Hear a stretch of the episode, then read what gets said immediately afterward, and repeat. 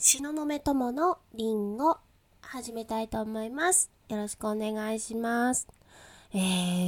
ー、というわけで、えー今日の収録日1月16日日曜日に行っているんですけれども、息子がまだ起きないんで、このまま、えーもうちょっとね、収録続けようかなと思ってやっています。でね、前回自分責めについてお話しさせていただいたと思うんですけれども、はい、えーえー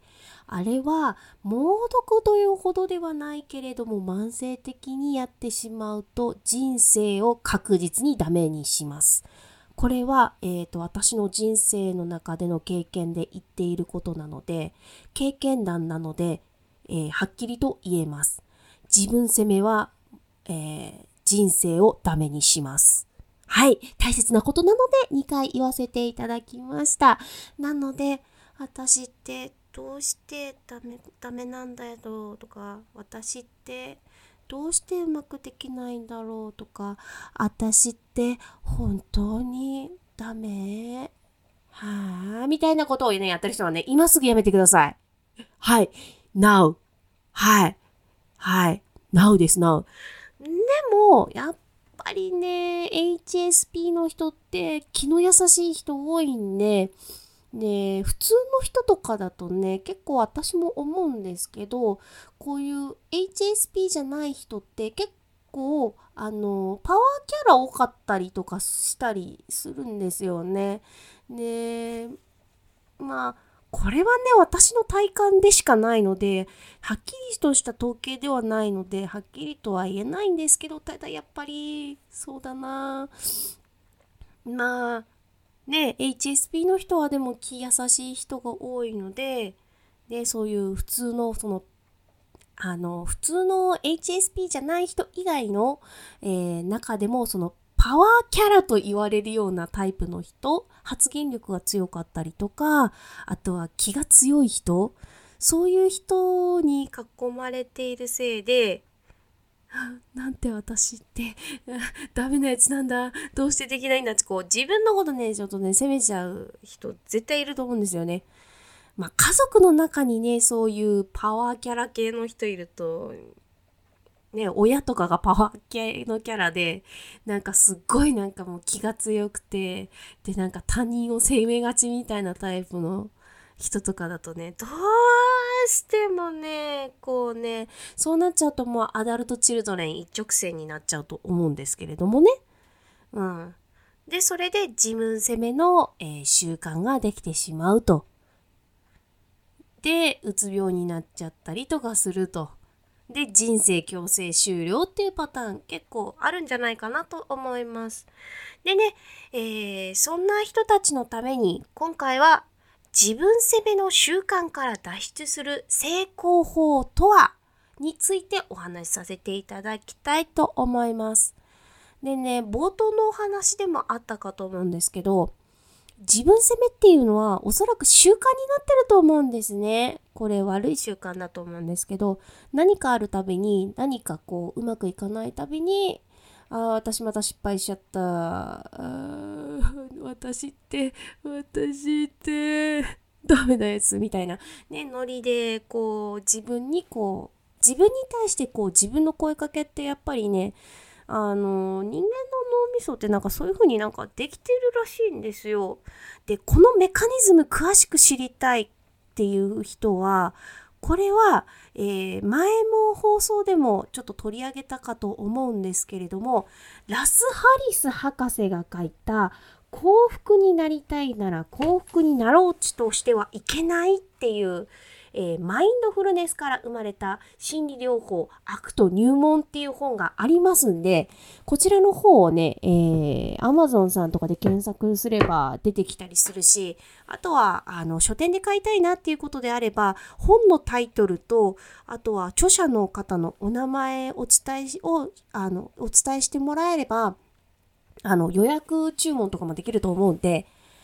そういう詳しいメカニズムを知っておくだけでもね、自分責めの習慣から脱出できる、えー手がかりになります。気になる人はぜひ読んでみてください。ちなみにこれ、えー、宣伝してるけど、私に、あの、この本買ってもね、あの、私に一銭も入んないよ。ステルスマーケティングじゃないよ。というわけで、それでもね、おすすめしたい本なんで、ぜひ読んでみてください。でね、えー、と、私もこれ自分責めをやめるためにやったこと、えー、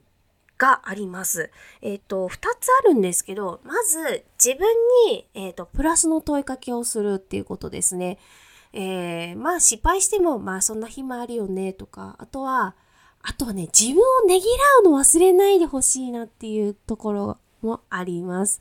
で、なかなかね、私もそれ頭で分かってても、なかなか実行できないことがあったんですね。こう、こう気分がこう落ちてしまうと、なかなか自分ねぎらうっつったってうまい言葉思いつかないじゃないですか。しかもなんかもう自分責め習慣になってると、絶対習慣になってる方の方が優先にな、優先になっちゃうんで脳みそが。で、それをさらに、あの、バーストかけるためにもう一つやったのが、毎日朝起きたら、えー、自分の不安と今あるいいことっていうのを2つこう、えー、分けて、その状態を書くっていうことをやってました。で、これは、えー、1日1行でも構いません。で、その、それプラスアルファ10分の瞑想。これを、えー、3ヶ月から半年やっていくと劇的に変わります。なんかね、えっ、ー、と、これは、えっ、ー、と、エビデンスがちょっとはっきりしないんですけど、でも、あのね、習慣化するのに、1ヶ月ちょい続けば、これは習慣になるっていうような、えっ、ー、と、体験者さんからのいろんなお話とか聞いていて、で、私も1ヶ月あたりになってくると、あ、できたな、みたいな、こう、達成感があったのと、えー、3ヶ月から半年くらいこれを続けていくと、あのね、脳みそが慣れてくるみたいなんですよ。で、まあ、続けていれば習慣になるので、そういったことをやると、えー、自分のことが冷静に見れるように、冷静にっていうか余裕がある状態で自分の状態を見れるようになってくると、えー、自分に対してこうプラスの問いかけとかもできるようになってくるんですね。まあこれも心がけでやっていこうっていうのがあるからこう自分ねぎらったりとかあとは私よくやってるっていうふうによくこう 何かこう疲れた時とかにこう最近も言うようにしてるんですけどあとはあの脳みそっていうのは自動的にこう悪いことを不安になることを見つけるのが上手な仕組みになってるんですね。で、これについても幸福になりたいなら幸福になろうとはしていけ、してはいけないの本に、えー、詳しくメカニズムが載っているんですけれども、で、まあ、そういう風になるんで、どうしても、あの、不安にフォーカスしやすいです。脳みそっていうのは。なので、そういうのが出てきたら、あ、脳みそさんまた私を守ってくれてありがとう。いつも私を守ってくれるんだよね。ありがとう。みたいな感じで、自分の脳みそに感謝の言葉をかけると、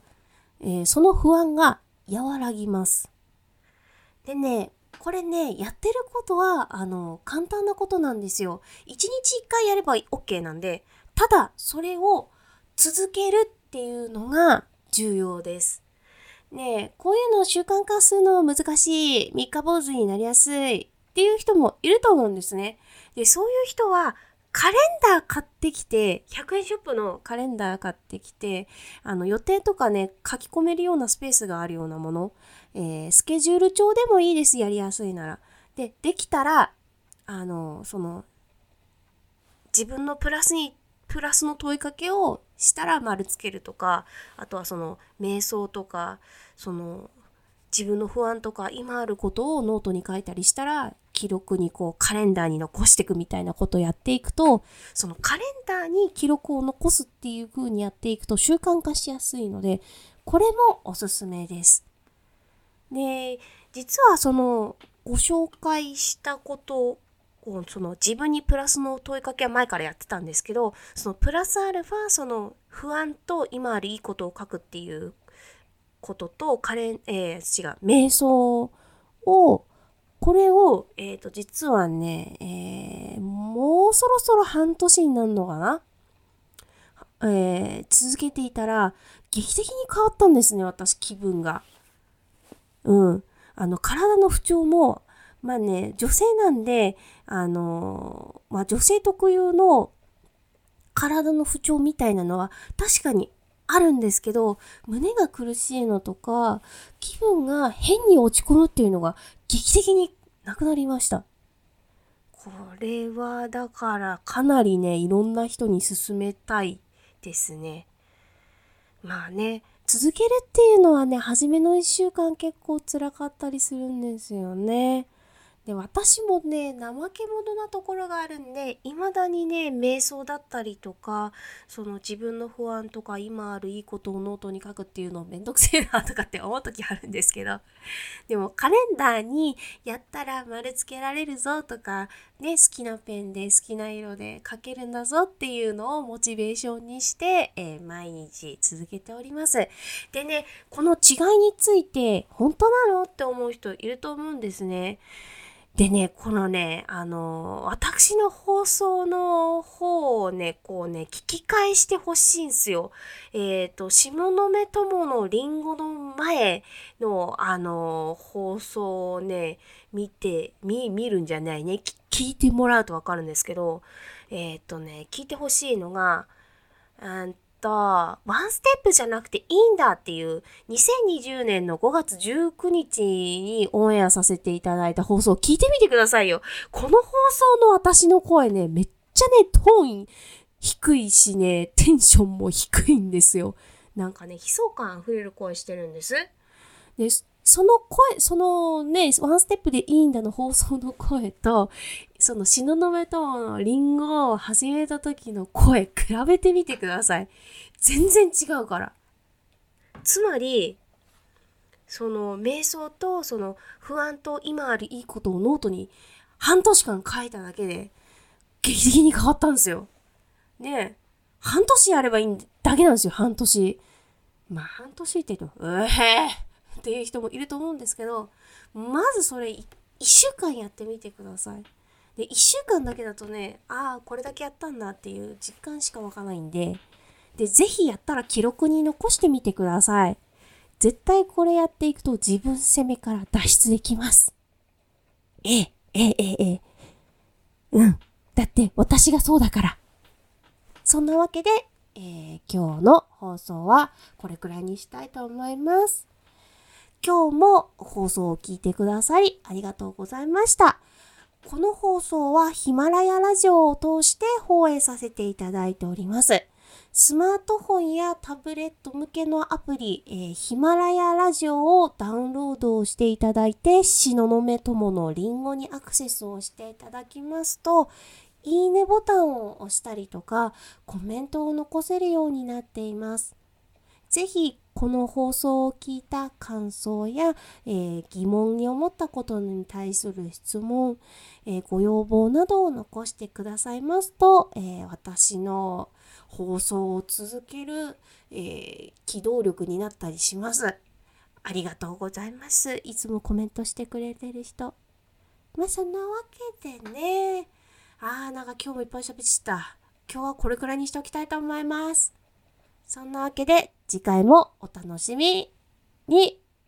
あ、あ、また、神々妖精こんにちはしちゃった。またね。バイバイ。